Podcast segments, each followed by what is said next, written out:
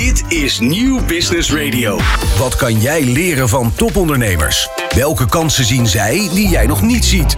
In de horeca, retail, e-commerce of welke branche dan ook. Dit is De Ondernemer Live met Jonathan van Noord.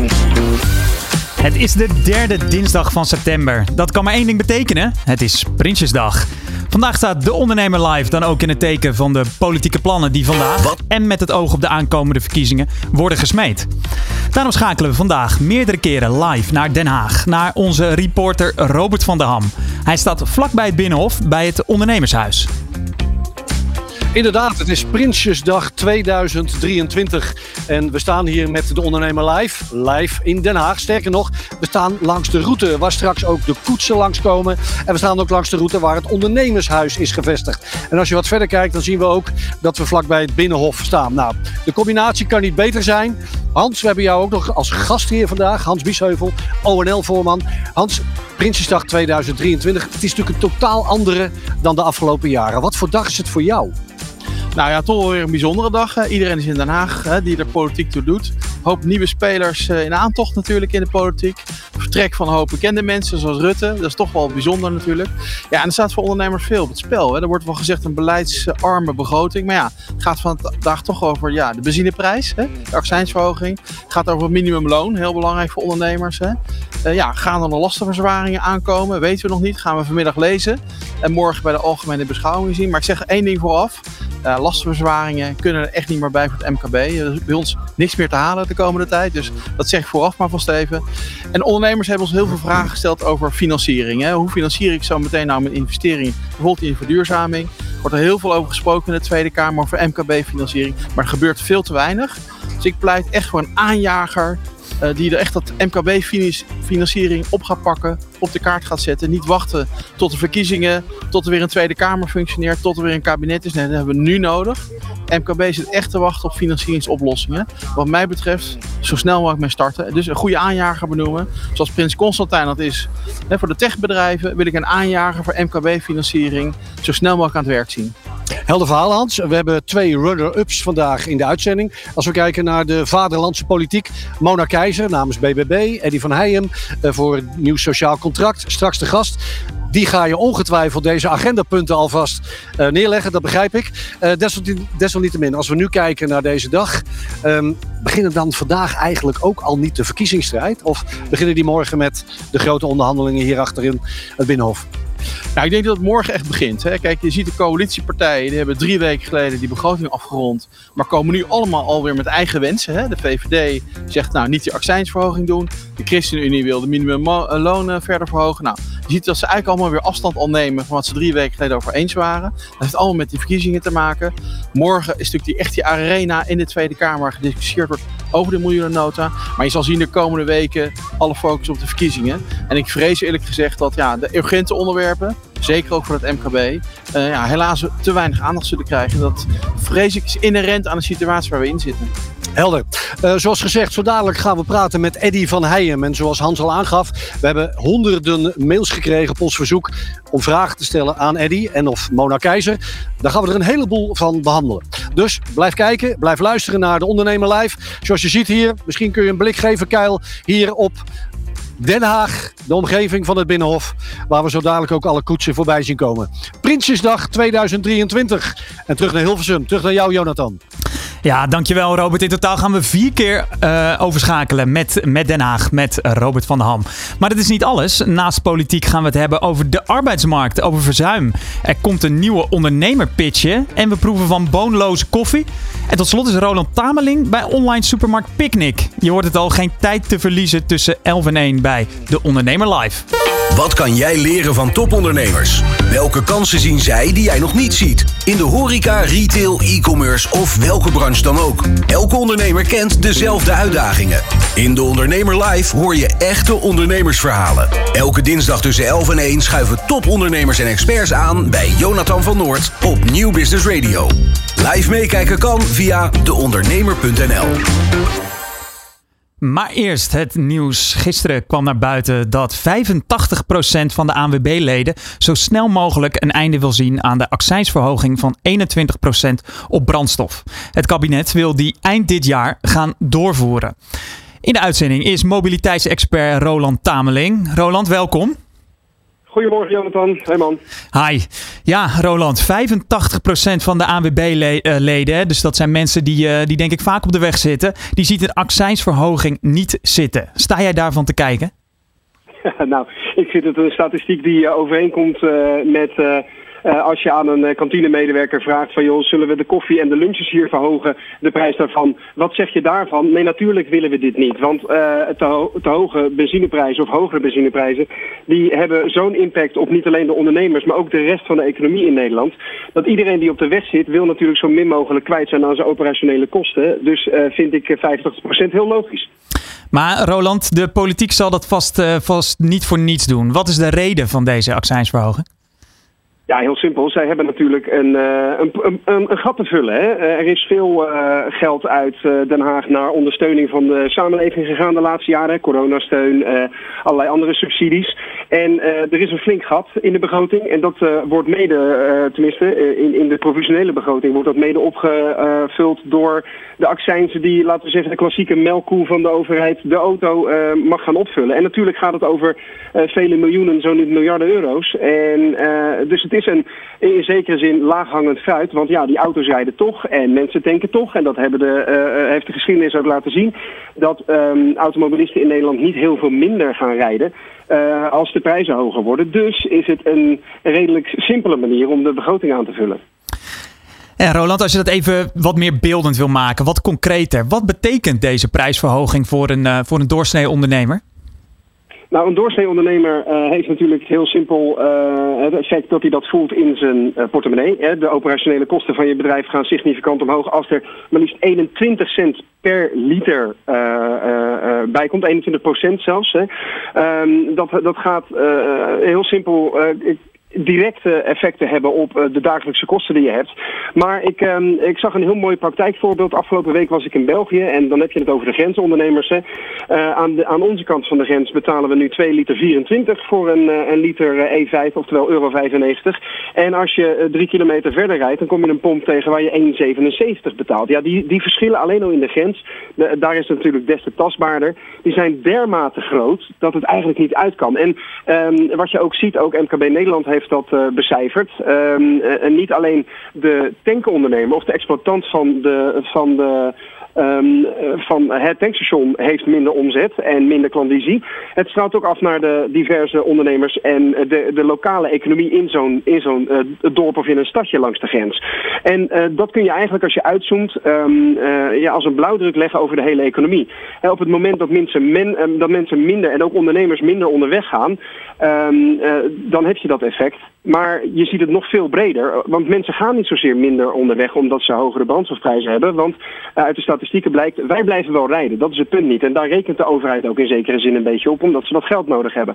Maar het effect dat je wel ziet, is dat, zij, uh, dat de mensen die wel blijven rijden, andere zaken niet meer gaan doen. Dus ze gaan minder uit eten, dat is niet goed voor, voor de horeca. Ze doen minder uitjes, dat is niet goed voor de entertainmentbranche in Nederland. We gaan minder naar theaters en dergelijke, minder op vakantie en zo kun je doorgaan. Dus het, het verhogen van zo'n uh, accijns uh, heeft een extreem groot effect.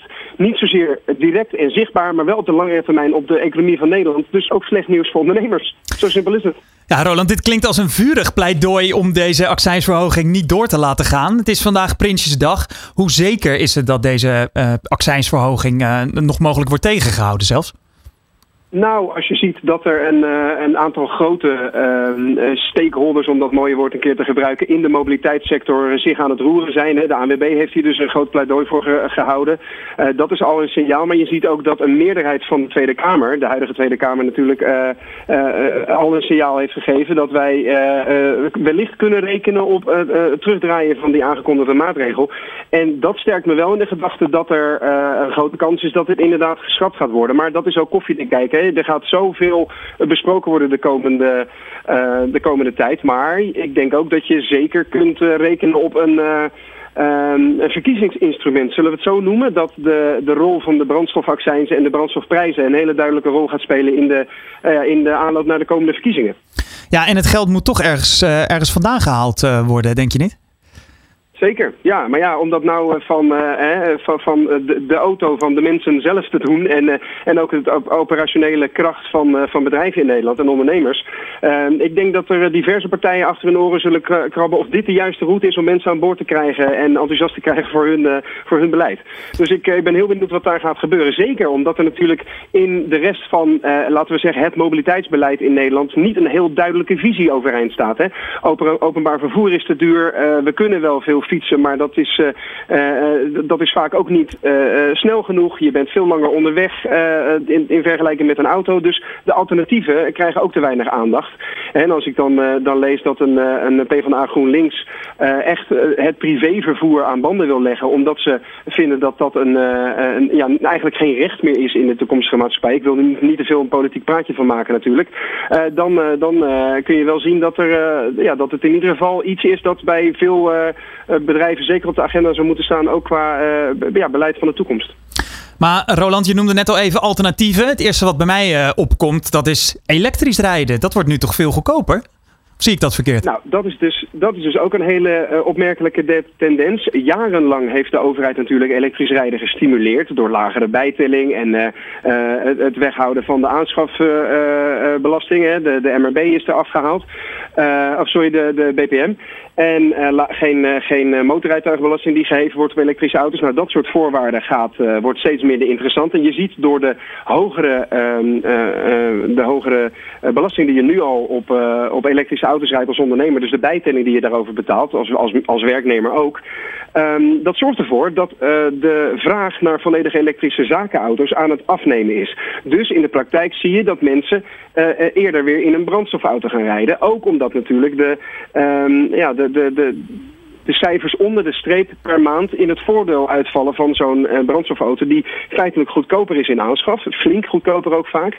Uh, en ook de bijtelling, uh, omdat dat nu zo dicht naar elkaar toe is gegroeid, is het voordeel van een elektrische auto een stuk minder dan pak een beetje vier, vijf jaar geleden. Dus je, ook die versnelling van elektrisch rijden wordt hierdoor geremd.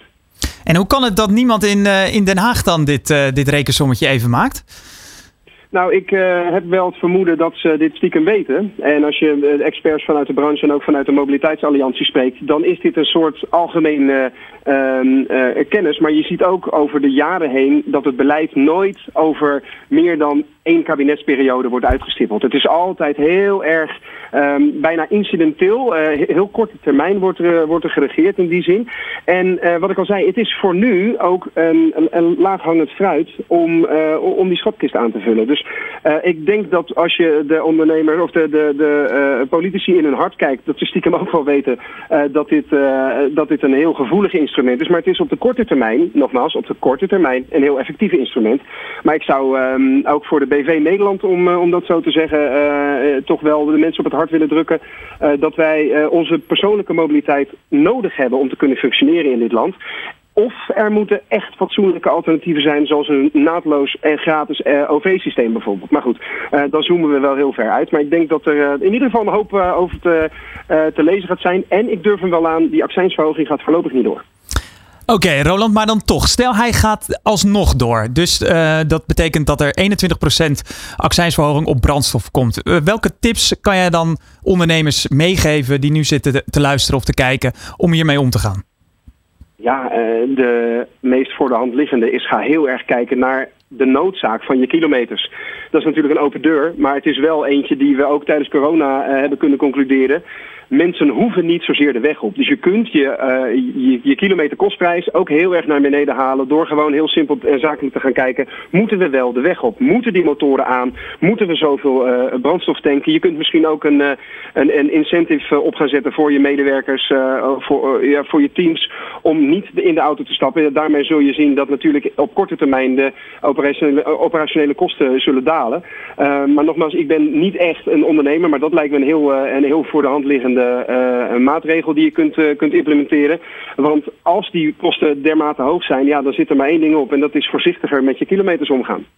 Duidelijk uh, verhaal, Roland. Kan je nou geen genoeg krijgen van Roland Tameling? Blijf dan vooral even luisteren en kijken, want we komen in het tweede uur terug. Dan is hij namelijk op bezoek bij online supermarkt Picnic. Elke dinsdag een andere inspirerende ondernemer te gast tijdens de Ondernemer Live. Van 11 tot 1 live op Nieuw Business Radio. Het is Prinsjesdag vandaag, dus alle ogen zijn gericht op Den Haag. Daar zal rond een uur of één de troonrede worden uitgesproken door koning Willem-Alexander en wordt het duidelijk wat de plannen van het demissionaire kabinet gaan betekenen voor ondernemers. Maar dat betekent natuurlijk niet dat we niet alvast vooruit kunnen kijken naar de mogelijke plannen, maar ook naar de aankomende verkiezingen in november. Hoe kijkt bijvoorbeeld Nieuw Sociaal Contract, de partij van Pieter Omtzigt, naar het ondernemerschap? Daar gaan we nu achter komen, want Robert van der Ham staat in Den Haag met Eddy van Heijem, de nummer 2 op de lijst van NSC. Ja, het is inderdaad Prinsjesdag 2023 en we zijn live in het Ondernemershuis in Den Haag. En ik sta hier met Eddy van Heijem van Nieuw Sociaal Contract. Meneer van Heijem, um, het is 2023. We staan hier over een jaar weer. Hoe, op welke manier? Nou, interessante vraag. U nodigt mij weer uit voor over jaren, begrijp ik. Nou ja, dat, um, in welke rol precies eh, durf ik echt nog niet te zeggen. Ik hoop eigenlijk dat als we hier over een jaar weer staan, dat de formatie dan uh, tot een goed einde is gebracht. En dat er een, een, kabinet zit wat de grote problemen van het land, ook voor ondernemers, uh, eindelijk op een goede en serieuze manier uh, oplost. En dat we daar dan het gesprek over kunnen hebben. Met uw partij in de regering, neem ik aan. Nou ja, kijk, um, als je een partij opricht, dan wil je je idealen en je ideeën verwezenlijken. dus het is inderdaad wel te hopen dat we daaraan kunnen deelnemen. We gaan het hebben over Prinsjesdag. Uh, er zijn ontzettend veel onderzoeken al gedaan, natuurlijk over Prinsjesdag, maar ook op de verkiezingen die eraan komen. Ook wij hebben er onderzoek naar gedaan, een poll op LinkedIn, die nog altijd doorloopt, overigens. We hebben ondernemers gevraagd, ja, wat stelt het voor? Wat kun je ermee met zo'n dag als vandaag? En daar blijkt inmiddels dat ruim 60% zegt, joh, dit kabinet is demissioneer. We volgen het, we slaan het over en we kijken eigenlijk al uit naar 22 november. Wat zegt dat u? Ja, ik kan me dat wel een beetje voorstellen. Ik vind trouwens ook wel, als je kijkt uh, naar de voorbeschietingen voor de algemene beschouwingen. Uh, de miljoenennota is nog niet eens gepresenteerd. Hè. Het koffertje moet nog aangeboden worden en de partijen buitelen al over elkaar heen met allerlei aanpassingsvoorstellen. Ook vanuit de coalitie notabene. Ten opzichte van een voorstel wat je nog niet eens uh, hoort te kennen. Um, en dat zegt ook wel even iets over de mate waarin het op dit moment gedragen wordt door de politiek. Hè. Dus wat er natuurlijk echt nodig is, dat, dat zijn een aantal hele grote, uh, belangrijke keuzes uh, om de grote problemen van het land aan te pakken. Als het gaat over ja, de woningcrisis, over de bestaanszekerheid, over de migratie. En dat soort grote discussies, um, ja, dat gaat natuurlijk niet vandaag tot een, een goed einde gebracht worden. Da daar zal echt een nieuw kabinet uh, nieuwe stappen moeten zetten. U benoemt al een aantal grote dossiers, wat nog een understatement is overigens. U bent verantwoordelijk ook voor het verkiezingsprogramma van Nieuw Sociaal Contract. U bent een van de schrijvers daarvoor. Stiekem hadden we verwacht dat er vandaag al misschien iets naar buiten zou kunnen komen, juist op Prinsjesdag. Hoe staat het daarbij? Nou, ja, goede vraag. Um, het is echt een hele klus om een partij op te richten, zo vlak voor de verkiezingen, uh, en een goede kandidatenlijst. Met goede kandidaten die natuurlijk de hoge verwachtingen die heel veel mensen bij zo'n nieuwe partij hebben ook helpen waarmaken. Want dat is natuurlijk onze grootste ja, opdracht eigenlijk om, om dat te realiseren. Hè, met een club aan de start te verschijnen en een programma waarmee je die verwachtingen kunt, uh, kunt waarmaken. Daar zijn we heel hard mee bezig. We hebben nog een aantal weken nodig om die kandidatenlijst af te ronden, maar ook om het programma af te ronden. En u kunt zich voorstellen dat er ook tussen die twee ook nog enige samenhang en afstemming moet, uh, moet plaatsvinden. Uh, maar we zullen ruim op tijd, uh, uiteraard met dat geheel aan de start verschijnen. Mensen moeten zich goed kunnen oriënteren op wat die club voorstelt aan, aan inhoud en ook aan mensen.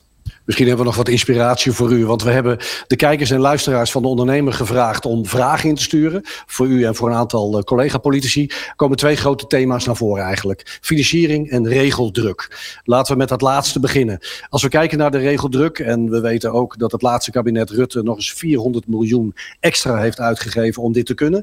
En we weten ook dat de autoriteit die erover gaat zegt. Soms is niet eens duidelijk waar die wet over gaat. En of het überhaupt uitvoerbaar is. Laat staan dat de ondernemer daar baat bij zou kunnen hebben.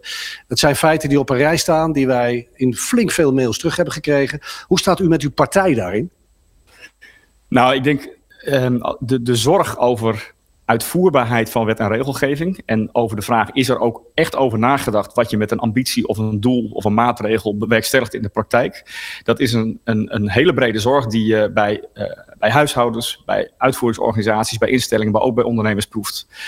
En um, het terugbrengen van het realisme in uh, beleid en wetgeving, maar ook uh, oog voor die uitvoeringspraktijk. Dat zal echt een van de speerpunten worden van, uh, van ons, ons programma. Ook voor het MKB. Ik weet overigens ook zelf als gedeputeerde economie, ik ben dat acht jaar lang geweest in Overijssel, dat die kloof tussen wetgeving en uitvoering soms enorm groot is ik loop ook, je, je hoort er ook van ondernemers, krijg ik daar ook signalen over. Uh, bijvoorbeeld als het gaat over de enorme rapportageverplichtingen die uh, verantwoorden over het woon-werkverkeer van je werknemers met zich meebrengen. Dat is overigens door de Kamer bedacht. Hè. De Tweede Kamer heeft op een gegeven moment een motie ingediend. De regering heeft daar een regeling van gemaakt. En ja, MKB-ondernemers ondervinden daar dan weer de administratieve lasten van. Het gaat ook echt iets betekenen voor de werkwijze van de Kamer zelf. En we moeten niet vergeten dat een hele hoop van die regels ook ontstaan uit politieke vragen die gesteld worden. Maar op het moment dat die vraag gesteld wordt, nog niet is uh, doordacht. Wat gaat het voor die ondernemer betekenen? En schieten we er ook echt iets mee op? Dus wij vinden dat, je, dat er de komende periode echt uh, het mes moet in de rapportageverplichtingen, in de administratieve lasten voor, uh, voor het MKB. Dat is eigenlijk een cultuuromslag bijna hier in Den Haag daar begint het. Ja, je kunt het wel als algemeen punt noteren. En ik constateer ook een beetje, ik loop al best wel een tijdje mee in de politiek, dat het al heel lang wordt geroepen. Maar ik vind het uh, eigenlijk verbazingwekkend dat het alleen maar meer wordt en niet minder.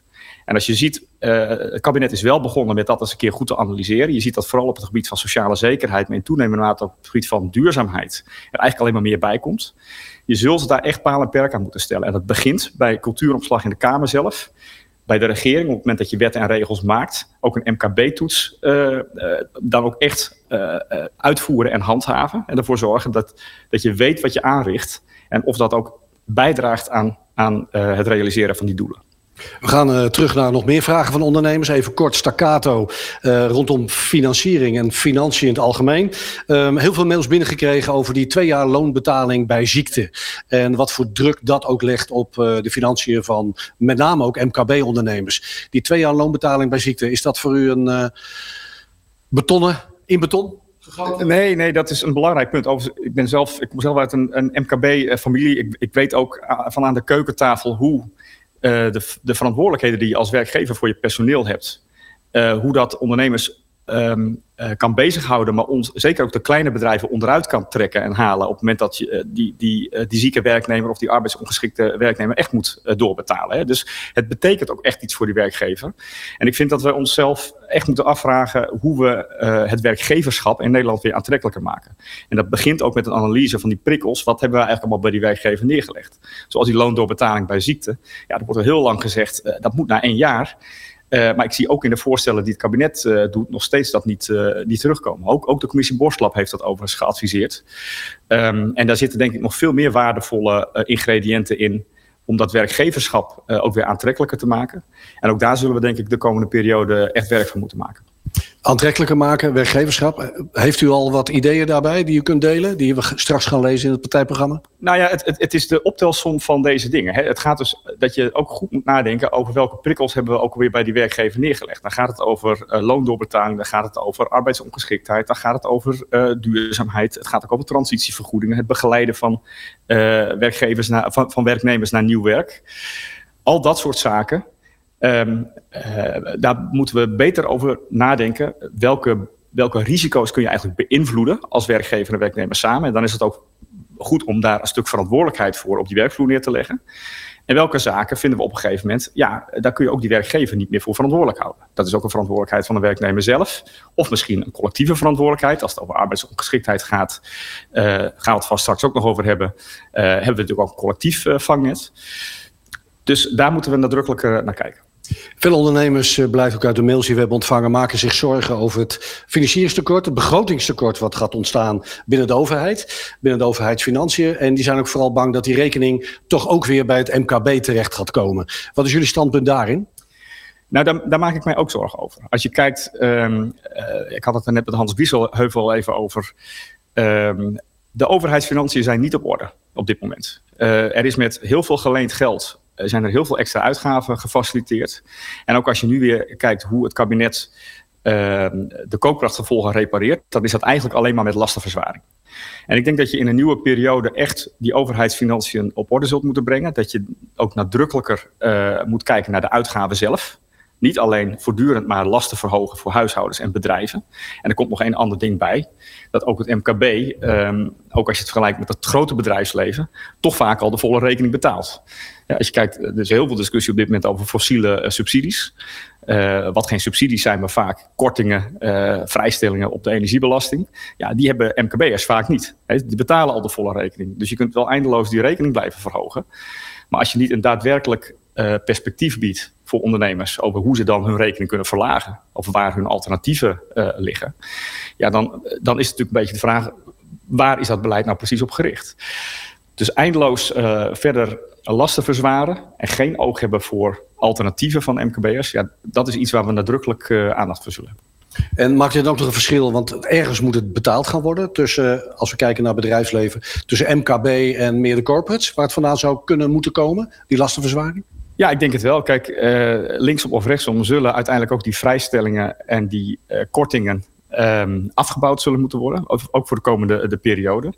En nogmaals, vaak uh, komt het MKB daar al niet voor in aanmerking. En ook de keerzijde is dat het voor het MKB vaak heel moeilijk is om, om financiering voor plannen te vinden in de laatste tot verduurzaming.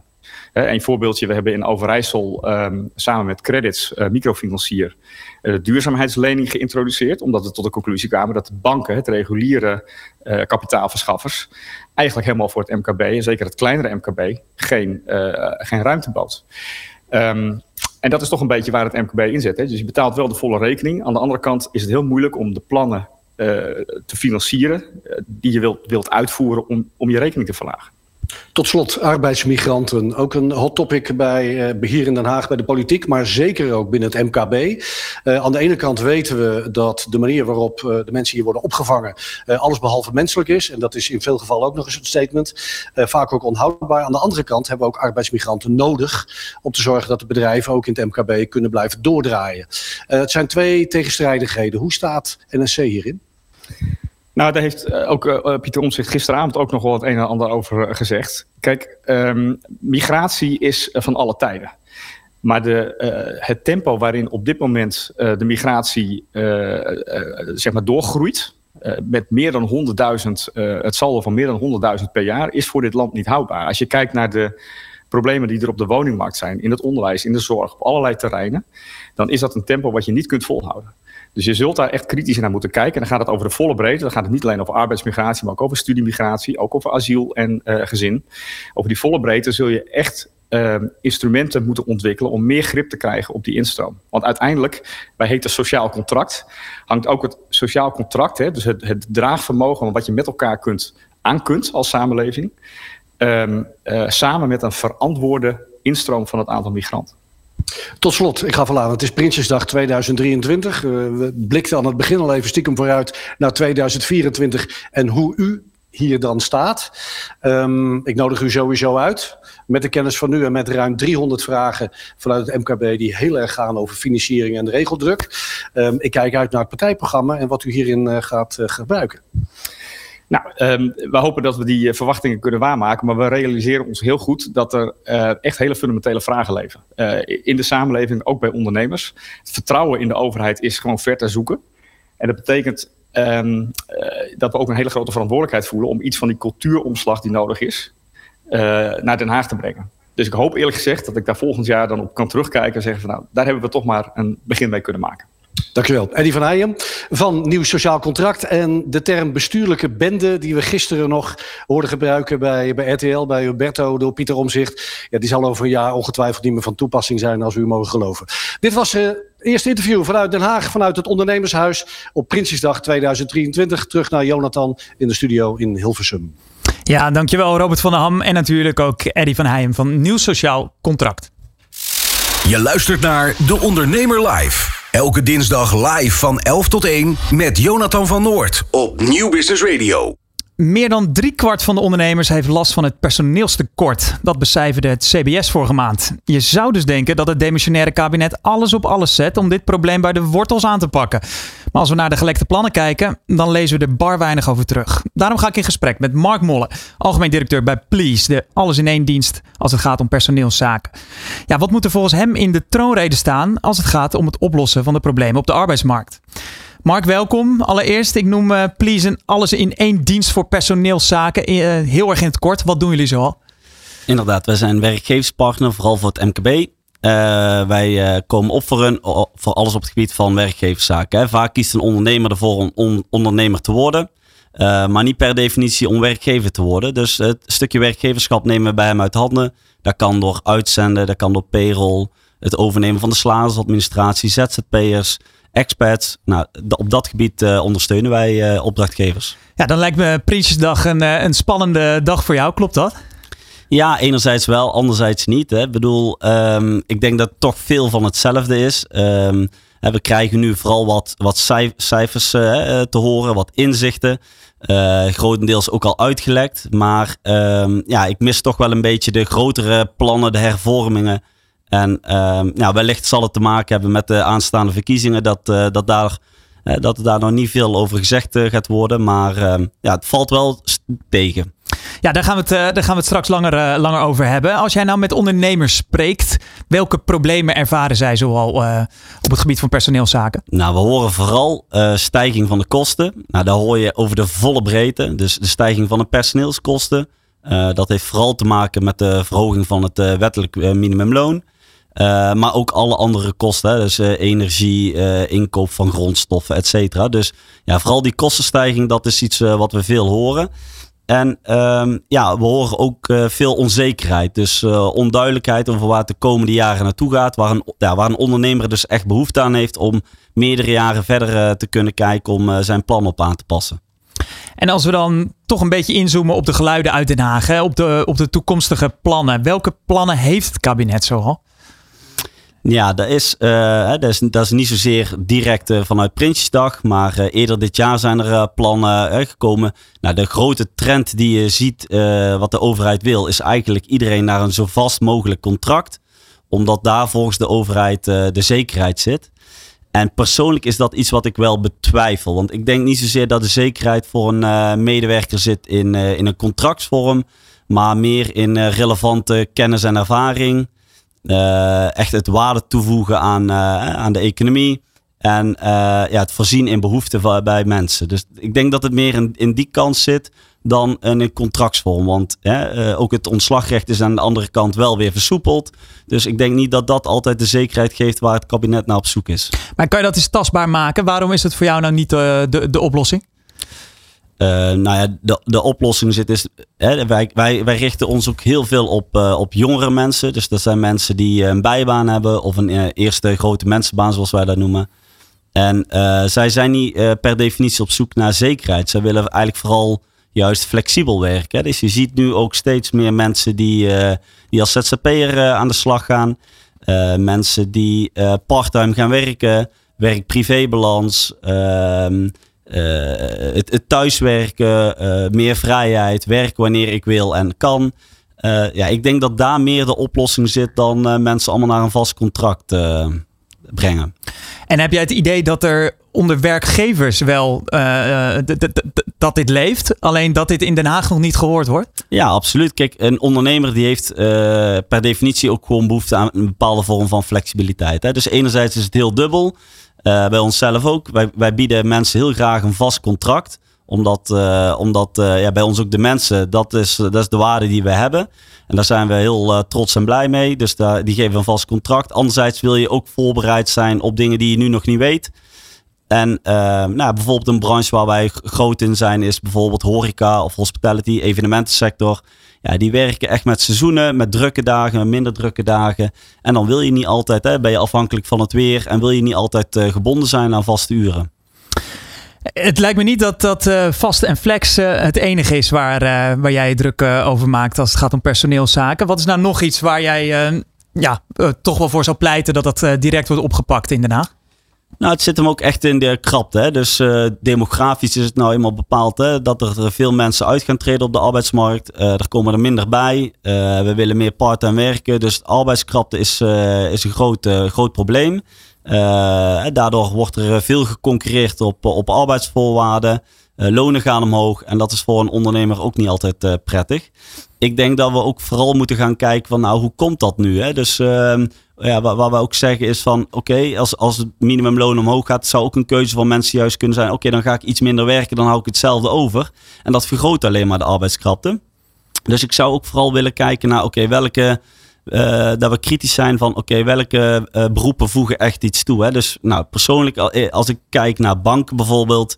Bij iedere grote bank zitten duizenden mensen iedere dag te werken aan het Know Customer traject. Dus gewoon mensen eh, achterhalen. Hoe komen ze aan hun geld? eh, onder wet eh, witwas- en eh, terrorismebestrijding. Ehm, ja, die, die voegen in die zin, even ervan uitgaande dat het overgrote deel van Nederland allemaal deugt. eh, zitten daar duizenden mensen bij iedere bank. Hè, dus je zou het ook centraal kunnen regelen en dat zij het gewoon inkopen. Maar iedere bank is dat aan het doen. Accountants zijn dat aan het doen. Notarissen zijn dat aan het doen. En ik denk, ja, voegen we dan wel nog waarde toe aan deze economie? En zouden die mensen niet beter ingezet kunnen worden bij andere werkgevers die, die, die een product ontwikkelen, die technische innovaties doen of die eh, ja, simpelweg voorzien in behoeften van, eh, van mensen? En wa- wa- waar moet ik dan bijvoorbeeld aan denken? Van, wa- waar is nu echt urgentie voor? Eh, nou, in heel, heel veel sectoren. Ik denk eigenlijk bijna iedere sector. Eh, als, als ik praat met horecaondernemers, als ik praat met bouwondernemers, eh, in de industrie, in de logistiek, overal onderwijs, er zijn tekorten. En ja, het eerste wat wij aanpakken is het verhogen van lonen. Ehm, maar dan toch, eh, dan, dan denk ik, is het dan. Ik, ik, ik zit even hard op na te denken. Hè? Dus eh, wa- waar we nu bijvoorbeeld behoefte aan hebben, zijn installateurs van warmtepompen of zo. Je kan toch niet zo makkelijk zeggen van, nou, dan wordt een bankmedewerker zo'n installateur? Of eh, zie, ik dat? eh, Nee, dat klopt. Dat klopt. En dat heeft ook te maken met de hele opleidingstrajecten. Daar heb je altijd een aantal, aantal jaar voor nodig. Maar eh, nou, als ik bij ons intern kijk, bij ons, wij, wij verlonen meer dan 10.000 mensen per, per week. En ehm, ja, dat zijn een, hoop, zijn een hoop mensen. Nou, een salarisadministrateur is tegenwoordig ook niet meer het meest gewilde beroep en eh, lastig aan te komen. Ja, wij hebben recentelijk eh, intern ook gewoon eh, twee dames uit de schoonheidsbranche aangenomen. En we gaan die helemaal omscholen naar het, naar het vak van salarisadministrateur. Dus ja, ik denk dat we ook minder moeten gaan kijken naar cv's, maar meer naar ehm, de motivatie van mensen. Eh, en, en waar ze toe, eh, toe bereid zijn. Het aanbieden van interessante opleidingstrajecten. het, eh, het thuiswerken stimuleren. Ehm, wij zeiden voorheen ook altijd dat dat niet kon. Maar ehm, ja, na corona hebben we wel geleerd dat dat heel prettig werkt en, en veel vraag naar is. Nou, Den Haag kennende, even heel gechargeerd. Dan is er al, voor al deze oplossingen wordt er wel, wel weer een nieuw regeltje toegevoegd. Hè? Ja. We hoorden er net al eh Eddie van Heijem het hebben over, eh, over de regeldruk. Hoe kijk jij daarnaar? Ja, exact hetzelfde. Ik, eh, ik krijg ook iedere maand rapportageverplichtingen op me af. Of het nou gaat over man-vrouw verhoudingen in de top. Of over wat wij doen aan een, aan, aan, aan, aan een beter milieu of duurzamere eh, bedrijfsvoering. Eh, ja, ik denk, is de rapportage nou de oplossing? Of is het gewoon weer een last voor een MKB'er? En ehm, ja, daar ben ik het mee eens. En dat moet echt stoppen. Dus ik pleit ook voor, voor iedere nieuwe regel die we verzinnen, moeten er eigenlijk gewoon twee verdwijnen. Ja, dit is eh, een leuke. Want volgens mij had Annemarie van Gaal, heb ik dat vorig jaar wel eens, wel eens horen zeggen. Dat is een hele creatieve Ja. manier eigenlijk om ook heel scherp naar je eigen doelen te kijken. Ja, Ja, je ziet inderdaad, het komt er alleen maar bij. En, en erbij en erbij. En het is goed om naar een systeem te kijken waar we. En, en, en hè, daar hoorde ik ook in het vorige blok. Dus dat vind ik mooi om te horen. Dat we gewoon eens. Het is nu veel schuiven. Hè, Prinsjesdag. We doen het kindgebonden budget iets omhoog. En we, we geven iets meer uit aan migratie. Nou, en dat financieren we dan uit de vennootschapsbelasting en dividendbelasting. Ja, dat is voor mij niet ondernemen. Dat, is niet, dat is niet besturen, dat, dat, dat is op de winkel passen. Maar het is nu echt tijd om, ja, om weer een visie op te bouwen van waar willen we over tien jaar staan. Eigenlijk pleit jij hier dus eh, eh, in de studio voor wat meer ondernemerschap in Den Haag, eh, als ik het zo hoor. Ja. absoluut. En dan wil ik je toch nog even eh, een, een, een specifiek gegeven voorleggen. Ik zat dus even te pluizen een beetje die, eh, die wetgeving hè, wat betreft personeelszaken. En toen kwam ik ook iets tegen over de, het loonkostenvoordeel, de LKV. Ja. Dat het, ja, de plannen zijn om dat eh, aan te passen wat betreft oudere werknemers. Ja. Eh, weet jij daarvan? Ja, voor oudere werknemers, hè, dus dat zijn eh, 56 jaar of ouder die eh, een UWV-uitkering hebben. Die Dan weer, ben je tegenwoordig dus al ouder, hè? Ja, ja. Ja, ja, goed. Dat is vanuit de overheid. Dan ehm, eh, om hun weer terug in het, eh, in, het, eh, in het werkveld te krijgen, krijg je een loonkostenvoordeel. Dus krijg je een deel van de loonkosten eh, vergoed. En die hebben ze nu afgeschaft. En dat komt omdat er te weinig eh, gebruik van werd gemaakt, te weinig animo voor was. Maar ik denk dat het komt omdat het onvoldoende bekendheid heeft. En, Ik wil eh, het zeggen, we- weten ondernemers ja, wel van? Ik, ik denk dat ze het niet allemaal weten. Uh, wij wijzen onze opdrachtgevers erop, maar het heeft natuurlijk ook met je werving te maken. Hè? Dus niet meteen de, de oudere medewerker, uh, potentiële medewerker uitsluiten. Ja, je krijgt een deel van die loonkosten vergoed. En ehm, ja, dan vind ik het te, te, simpel. Er is te weinig vraag naar we schaffen de regeling af. Want ja, die arbeidsparticipatie is een, is een belangrijk onderwerp. Mark, dit lijken me allemaal ja, zeer zinnige, zinnige plannen. Hoe ga je ervoor zorgen dat dit gaat leven in Den Haag? Dat dit over de brug komt? Ja, dat is een hele goeie. Nou, e, e, enerzijds, uh, um, ik, ik denk dat uh, we, gaan binnenkort, volgens mij in november, gaan we weer naar het stembureau. Dan, dan mogen we er iets van vinden. Eh, voor iedereen dan veel wijsheid. Maar ik, ik, denk nu wel dat het inzicht is gekomen van we stellen het altijd maar uit. En er is nu echt tijd, tijd om het weer eens goed te bezien. En uh, we zijn met grote thema's bezig, of dat nou over klimaat gaat, of over migratie, of over wonen. Er liggen heel veel uitdagingen. En um, ja, wij, wij, grijpen het aan om er af en toe iets over te zeggen. Uh, op de radio, hier, of, uh, of in whitepapers. En ja, het hopen dat het opgepakt wordt. Ja, duidelijk. En ook wel, het, het, het is een probleem wat dus leeft bij de werkgever, maar zeker ook bij de werknemer. Hè? Ja. Dus het gaat iedereen aan. Ja. Dankjewel, Mark Molle, directeur van Please. De pitch. Ben jij degene met een briljant idee en ben je op zoek naar funding of een investeerder? Dit is De Ondernemer Pitch. Maak jouw plan wereldkundig binnen één minuut. Ja, wat een heerlijke intro blijft dat toch. Hè? Een van de leukste momenten vind ik dat altijd van de uitzending. Dan gaan we door naar de pitch. Wekelijks krijgt een ondernemer met een hemelbestormend idee... die op zoek is naar funding, de kans om zijn bedrijf... en ook wel een beetje zichzelf onder de aandacht te, brengen. Er is alleen één regel. De pitch duurt één minuut. Bij ons is aangeschoven Ronald Rubens. Zijn bedrijf heeft de oplossing... voor een van de grootste problemen in de wereld van telefonische klantenservice. Ron, uh, Ronald, in één minuut, de floor is yours. De pitch. Ben jij degene met een briljant idee en ben je op zoek naar funding of een investeerder? Dit is De Ondernemer Pitch. Maak jouw plan wereldkundig binnen één minuut. Dankjewel. Nou, daar gaan we. um, Mark Rutte die was vorige week in India. En die zei op een gegeven moment, we moeten als Nederland moeten wij het voortouw nemen op artificial intelligence. En met name daar waar het gaat om het meer mensgecentreerd maken. Nou, wat we aan het oplossen zijn, is dat op dit moment 60% van de mensen of gebruikers, die ondervinden frictie als ze met, een, uh, met AI of met een bot communiceren. Uh, en dat heeft invloed, negatieve invloed op KPI's, dus klantenbehoud, sales en dat soort dingen. Um, sterker nog, 93% zegt zelfs moeite te hebben om een juiste medewerker te spreken vanuit die bot. Nou, wat hebben we ontwikkeld? We hebben een, een oplossing ontwikkeld om op basis van real-time intents, uh, zeg maar, proactief eigenlijk die, die handoff naar agenten, naar medewerker te orchestreren. Zo moet je denken als iemand die zegt van ik wil een, uh, ik wil een, een, een, aankoop doen of ik wil mijn contract beëindigen. Uh, wat we dan doen is zorgen dat ze proactief zeg maar, met de juiste prioriteit worden doorgezet. Nou, we hebben een, een Amerikaans patent op onze oplossing. Dus daar zijn we heel trots op. Een product ontwikkeld. Oeh, dat was hem alweer. Ik zat te kijken naar de klok. ja. ik zag die klok niet. Nee, nee, nee, nee, nee. Dat gaat uh, sneller dan ik dacht, maar goed. We gaan, ja, het, één minuut is één minuut. Ja, uh, ja Ronald, uh, je praatte net even in de, in de we-vorm, hè, maar jouw bedrijf dat is Sentio CX. Uh, en je bent gespecialiseerd in een AI-oplossing, dus in die klantenservice. Hè. Je schetst het probleem eigenlijk al wel een beetje. Stel je belt naar een bank of uh, naar een verzekeraar en je hebt een probleem, dan word je eigenlijk op de oude manier, dus praat je met een bot of je krijgt een, een keuzemenu en dan word je in de wacht gezet. En dan is het maar hopen dat je de juiste persoon spreekt. Maar jullie oplossing die zorgt eigenlijk voor ja, dat je direct met de goede uh, aan de lijn zit. Je zit eigenlijk gewoon je pitje doen. Uh, ja, nee, dat is helemaal correct. Dat is helemaal correct. Maar ook met de juiste prioriteit. Ja. Dus eigenlijk wat je ziet is, uh, dat bedrijf ben ik begonnen in de coronatijd. Ja. En in coronatijd ben ik erachter gekomen dat de service verslechterd werd in plaats van verbeterd werd. En wat je ook merkte was dat energiebedrijven, banken, veel bedrijven die pasten bots doen. En het probleem was nou juist dat die mensen niet bevrijd konden worden uit die bot. Dus die raakten gefrustreerd omdat ze geen medewerker konden spreken. Dus wat we hebben gedaan, we hebben een algoritme ontwikkeld. Een half jaar lang zitten Willy wortelen, zeg maar. Om ervoor te zorgen dat we een mechanisme konden creëren. Om op basis van intents, dus wat er gebeurt in die dialoog. Om dan proactief zeg maar, de mens in die dialoog toe te voegen. Ja, eh, eh, Ronald, dan, dan heb ik altijd wel bij, bij AI-oplossingen, dan denk ik altijd, ja, eerst zien dan geloven. Ja. Zijn er bijvoorbeeld al partners bij jou aangesloten die Ja. hier eh, heel in zien? Zeker, zeker. We hebben, we hebben partnerships met, met Zendesk, we hebben partnerships met Genesis. We zijn met Avaya een partnership begonnen. Eh, daarnaast is het zo dat we eh, ook eh, bepaalde bot-technologie vendors ondersteunen. Eh, dus er zijn wel degelijk partners die, eh, die meedoen.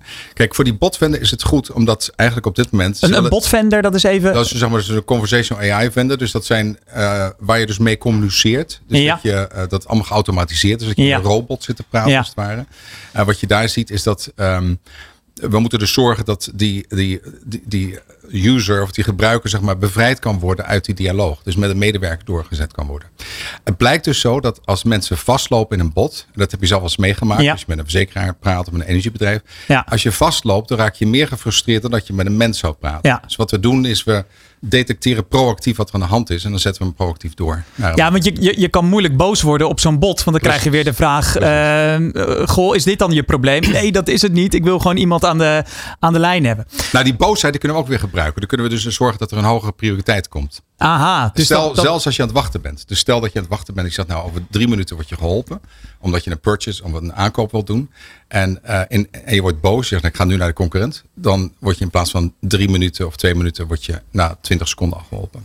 Duidelijk. Ehm, dat lijkt me een heel, eh, heel handig systeem voor, eh, voor eh, vooral deze grote, grote partijen. Ja, je zit hier ook omdat je op zoek bent naar centen. Ja, funding om, om precies te zijn. Ja, Wa- waar ben je naar op zoek? Ja, dus de fundingronde die we hebben, dus we willen ongeveer 1,2 miljoen willen we ophalen nu. Eh, dus we hebben een aantal investeerders nu ook vanuit Amerika die willen instappen. Dus dat is heel positief. Ehm, en de ticket sizes is eigenlijk, ja, het kunnen ook kleinere ticket sizes zijn. Dus dat, dat kan, eh, dat kan 100.000 euro zijn of 200 euro, 200.000 euro zijn. Maar uiteindelijk willen we een miljoen ophalen, omdat we daarmee ehm, zeg maar de, de sales de go-to-market organisatie verder kunnen uitbreiden. Maar ook de product development verder kunnen uitbreiden. En je kiest dus echt voor een soort, even tussen aanleidingstekens, de ouderwetse manieren van, eh, van geld ophalen. Je zou ook kunnen denken aan crowdfunding of tegenwoordig ook populair sharefunding. Ja. Waarom kies jij toch voor deze manier? Ja, ik denk dat het, eh, het is handig om ook. eh, we hebben een, een combinatie van angel investors. Dus dat zijn gewoon mensen die bepaalde expertise hebben. Eh, maar ook VC's. Wat het voordeel van VC's of venture capital bedrijven is dat ze ook een stuk expertise kunnen meebrengen. Een netwerk kunnen meenemen. Ehm, en ja, dat is gewoon handig om, om ook wat specialisten zeg maar, in, in een boord te hebben die, die mee kunnen denken. Ja, je gaf net al enigszins een, een glimp van de toekomst. Maar stel je krijgt die 1 miljoen of misschien ook wel die ruim 2 miljoen. Wat Ja. kunnen we dan op korte termijn van, eh van Centio CX verwachten? Nou, wat we, wat we willen doen met die miljoen of die anderhalf miljoen, is dat we eh, zorgen dat we, dat noemen ze annual recurring revenue in de, in de cloud business. Dus dat is eigenlijk gewoon twaalf keer je laatste eh, omzet die je doet in een, in een bepaalde maand. We willen dat zo snel mogelijk naar 2 miljoen brengen. Ehm, en we willen ook, we zijn met hele grote klanten op dit moment bezig, in gesprekken ook. Dat zijn banken, dat zijn, eh, ik kan er nog niet te veel over vertellen, maar we hebben echt met hele, hele grote klankende, klinkende namen hebben gesprekken die, ehm, ja, dat gaat allemaal de goede kant op. We hebben ook wel wat klanten draaien op dit moment. Eh, dat zijn wat kleinere klanten, maar het is bij uitstek goed voor, voor grotere enterprise klanten. In het kort, hoe onderscheidend is dit idee? Het is eh, in die zin onderscheidend dat wij maken geen gebruik van gesprekken doorzetten in een wachtrij. Maar we maken gebruik van triage. Triage betekent eigenlijk dat je gaat kijken van op ba- basis van prioriteit en welke skill is nodig. Dan moet je denken, als je naar een, eh, naar een eh, emergency room gaat van een ziekenhuis, dan is het niet zo dat als jij een schaafwond hebt, en er zijn drie mensen met een schaafwond, en een andere patiënt die, heeft, die is echt heel, heel slecht aan toe, dan wil je niet eerst wachten tot die drie man met die schaafwond eerst aan de beurt zijn geweest. Nou, dat, datzelfde principe kan je ook in customer service toepassen. Alleen het is ingewikkeld om het te maken. Omdat je eigenlijk bewust probeert te kijken van welke gesprekken hebben prioriteit. Dus Ja, je maakt bewust woorden. onderscheid eigenlijk Precies, maar je kijkt, ook, je kijkt ook welke skill is nodig. Ja. Dus als iemand zegt van ik wil mijn contract opzeggen bij, een, bij bijvoorbeeld een, een verzekeraar of bij een, eh, bij een energiemaatschappij, dan wil je eigenlijk iemand direct spreken die, die daar iets over kan zeggen. En dat kan jullie tool dus kunnen- eh, eh, als geen ander. Absoluut. Tot slot, hoe kunnen geïnteresseerden zich bij jou melden? Nou, ik sta op LinkedIn, Ronald Rubens. Dus als je mij, althans googelt of op LinkedIn eh, toetst, dan eh, en je stuurt mij een berichtje, dan kunnen we in contact eh, treden. Ja, ik ben heel benieuwd of, eh, of hier wat uitkomt. Dankjewel, Ronald Rubens, de baas van Centio CX. Investeerders kunnen zich dus eh, persoonlijk bij hem melden. Wil jij hier volgende week nou zitten? Geef je dan op via deondernemer.nl slash pitch. Leren van topondernemers. Kansen zien waar anderen overheen kijken. Dit is De Ondernemer Live. Ja, en dan uh, schakelen we nu weer over naar Den Haag. Want het woord is er net al eventjes gevallen. Financiering. Het is een van de grootste problemen waar het MKB tegenaan loopt een deze dagen. Reporter Robin van der Ham staat daarom ook niet voor niets met Ronald Kleverlaan, voorzitter van Stichting MKB Financiering. Den Haag Centrum, Prinsjesdag 2023. En we staan op het toernooiveld. En dat is om de hoek bij het Binnenhof. En we gaan het natuurlijk hebben over Prinsjesdag. Over de keuzes wat dat betreft, vooral rondom financiering. En daar heb ik het over met Ronald Kleverlaan van de stichting MKB Financiering. En met Hans Biesheuvel, de voorman van ONL. Ronald, om bij jou te beginnen. De stichting MKB Financiering. Neem ons nog even mee. Ja, dankjewel Robert. Uh, Stichting MKB-financiering zet zich in de toegang tot financiering voor het MKB. Voornamelijk uh, non-bankaire financiering. We zien dat daar heel erg veel aandacht voor is. Ook die sector die groeit heel erg hard. We hebben die ambitie een jaar of vijf geleden zijn we mee gestart. En we zien dat de plannen die we eigenlijk ook uitgewerkt hebben, breed politiek gedragen worden. Van links tot rechts zien we in de Kamer dat er heel veel steun is om de toegang tot financiering te verbeteren. En vooral ook dat er een transitie plaats moet vinden in die MKB-financieringsmarkt. En daar zetten wij ons voor, uh, voor in vanuit Stichting MKB-financiering. We zien nu ook dat er heel veel non-bankair gefinancierd wordt. Oh, een op de vier van de ondernemingen die is op dit moment uh, non-bankair gefinancierd. Maar er is nog heel veel meer nodig. Er moeten allerlei veranderingen nog plaatsvinden. En daar moet de politiek echt een grote stap in maken. En daar merken we eigenlijk dat de politiek nog twijfelt en niet echt doorpakt. Er is onlangs een, eh, een opdracht eigenlijk bij neergelegd vanuit demissionair minister Kaag. Om eens te kijken naar een goede financieringshub. Om het eigenlijk overzichtelijker en makkelijker uiteindelijk te gaan maken voor MKB-ondernemers. Je zou in overleg gaan met banken, met accountants. Wat kun je vertellen over de status daarvan? Ja, dat gaat eigenlijk over de financieringshub. En dat was minister Adriaansens die dat uh, vanuit het ministerie van Economische Zaken heeft, uh, heeft neergelegd. Uh, en dat gaat eigenlijk heel goed. Dus we zien dat er heel veel voortgang in is. We zien dat, dat banken interesse hebben om ook daarop aan te haken. we zien ook dat accountants, we zien ook dat adviseurs daar heel erg actief in, in meegaan. En dat is eigenlijk de bedoeling dat ondernemers daar drie dingen kunnen vinden. Ze kunnen daar informatie vinden over wat is nou non-bankaire financiering? Wat is er nou naast de traditionele vormen van financiering? Maar ook welke, financierings, welke financiers zijn er die ook een, een geaccrediteerd zijn, dus ook een keurmerk hebben, dus ook kwalitatief goede dienstverlening hebben. Maar misschien wel net zo belangrijk, welke adviseurs zijn er in de markt die ondernemer ook kunnen helpen? Omdat er is nu heel veel aanbod in de markt. Uh, en van, van klein tot grote ondernemers allerlei vormen van financiering. Maar je hebt vaak toch een adviseur nodig om je daarbij te begeleiden. En ook die, de betrouwbare financiers, die kun je daar vinden. Als we het hebben over financiering en MKB, Hans, kom ik even bij jou. Dan is de term MKB-bank natuurlijk al heel vaak gevallen. Sterker nog, vorig jaar is er een motie aangenomen, door, of aangenomen van uh, Mustafa Ammerhoets van CDA. Uh, MKB-woordvoerder, eigenlijk tot voor kort. MKB-bank, ik hoor het al heel lang. Wat kun jij vertellen over de status daarvan? Nou ja, weet je, er is heel veel over gezegd en gedaan. Hè? Maar de MKB-bank is natuurlijk niet de oplossing voor de MKB-financiering. Het kan een oplossing zijn in een scala van veel meer oplossingen. Bankair, non-bankair, maar ook heel veel publieke regelingen die er zijn. Hè? Dus, en ja, die financieringshub vind ik een stap voorwaarts. Maar ik merk ook wel, hè, er is ook nog veel ja, gepraat en weinig echt wordt er gedaan door die politiek. Dus ik zou zeggen, tijd voor een goede aanjager MKB-financiering. Beetje in de sfeer van Prins Constantijn, hè, die ook die techbedrijven echt goed op de kaart gezet heeft. Nou, MKB-financiering zal de komende 10, 20, 30 jaar een heel belangrijk thema worden. Als we die economie duurzaam en innovatief willen houden. Maar dat betekent dat we niet van de politieke willekeur afhankelijk moeten zijn. Of dat de aandacht heeft, dat moet permanente aandacht krijgen. Nou, van, wat mij snel zo'n aanjager. Ronald, ik zie jou ja knikken op het moment dat Hans over zo'n aanjager à la Constantijn begint. Zo sta jij er dus ook in. Dat hebben we nodig. Ja, dat hebben we heel erg nodig. Kijk, we zien nu heel erg rond de financieringshub en rond alle andere ontwikkelingen dat er heel erg veel plannen zijn. En uh, daar wordt ook echt wel veel aandacht aan besteed. En er was ook net aangaf, daar is heel veel steun voor. Alleen, er moet ook nu echt doorgepakt worden. En wat ik wel belangrijk vind, zo'n aanjager alleen is niet voldoende. Zo'n aanjager moet ook een heel breed mandaat hebben. En dat is een breed mandaat vanuit de politiek. Dus de politiek moet erachter staan. Niet alleen economische zaken, maar ook financiën. Uh, dus er moet een brede ondersteuning vanuit de regering daarvoor zijn. Maar er moet ook vanuit de markt steun voor zijn. Dus ook alle partijen partijen in de markt, of het nou gaat over de accountants, of het nou gaat over banken, of het gaat over non-bankaire financiers, die moeten daar ook allemaal echt wel achter gaan staan. Uh, want je moet echt wel een aantal harde noten gaan kraken. Je moet ook harde keuzes gaan maken. Je moet ervoor zorgen dat banken bijvoorbeeld verplicht gaan doorverwijzen naar, naar, uh, naar non-bankaire financiers. Je moet uh, wetgeving gaan krijgen voor financiële adviseurs. Dat zijn geen korte termijn ontwikkelingen. Dat, wat Hans net al aangaf, daar heb je echt vijf, tien jaar voor nodig om echt dat daadwerkelijk voor elkaar te gaan krijgen. Nou, en daar moet zo'n aanjager moet daar wel echt het mandaat voor krijgen om dat ook echt daadwerkelijk door te pakken. Uh, met Prinsjesdag is eigenlijk ook de verkiezingscampagne begonnen hè, voor uh, 22 november. Wat, wat is nou jouw boodschap, nog los van deze? Hè? We hebben zo'n zo'n Constantijn uh, achter iemand nodig. Wat is jouw boodschap op dit moment aan de politiek? En misschien vooral ook wel aan de nieuwe politiek? Ja, nou op korte termijn dat er ook echt die aandacht doorgepakt wordt naar de financieringshub en de communicatie erover van wat heb je nou eigenlijk allemaal hier aanwezig. En inderdaad, zorg ervoor dat zo'n aanjager zo snel mogelijk aan de slag gaat. Wacht daar niet een jaar mee totdat een nieuwe regering gevormd is. Demissionair, ga daar in ieder geval mee aan de slag. En voor langer termijn zorg ervoor dat er gewoon een heel duidelijk actieplan ligt over MKB-financiering. Waar je ook echt institutioneel gewoon zaken gaat veranderen in de, in de financieringsmarkt. Dat gaat over garantieregelingen die geflexibiliseerd gaan worden. Dat gaat over de toegang tot financiering vanuit Europa. Dat we dat Europese geld nu naar Nederland gaan trekken. Uh, dat het uiteindelijk echt bij het MKB gaat terecht gaat komen en niet alleen maar bij het, uh, bij het grootbedrijf.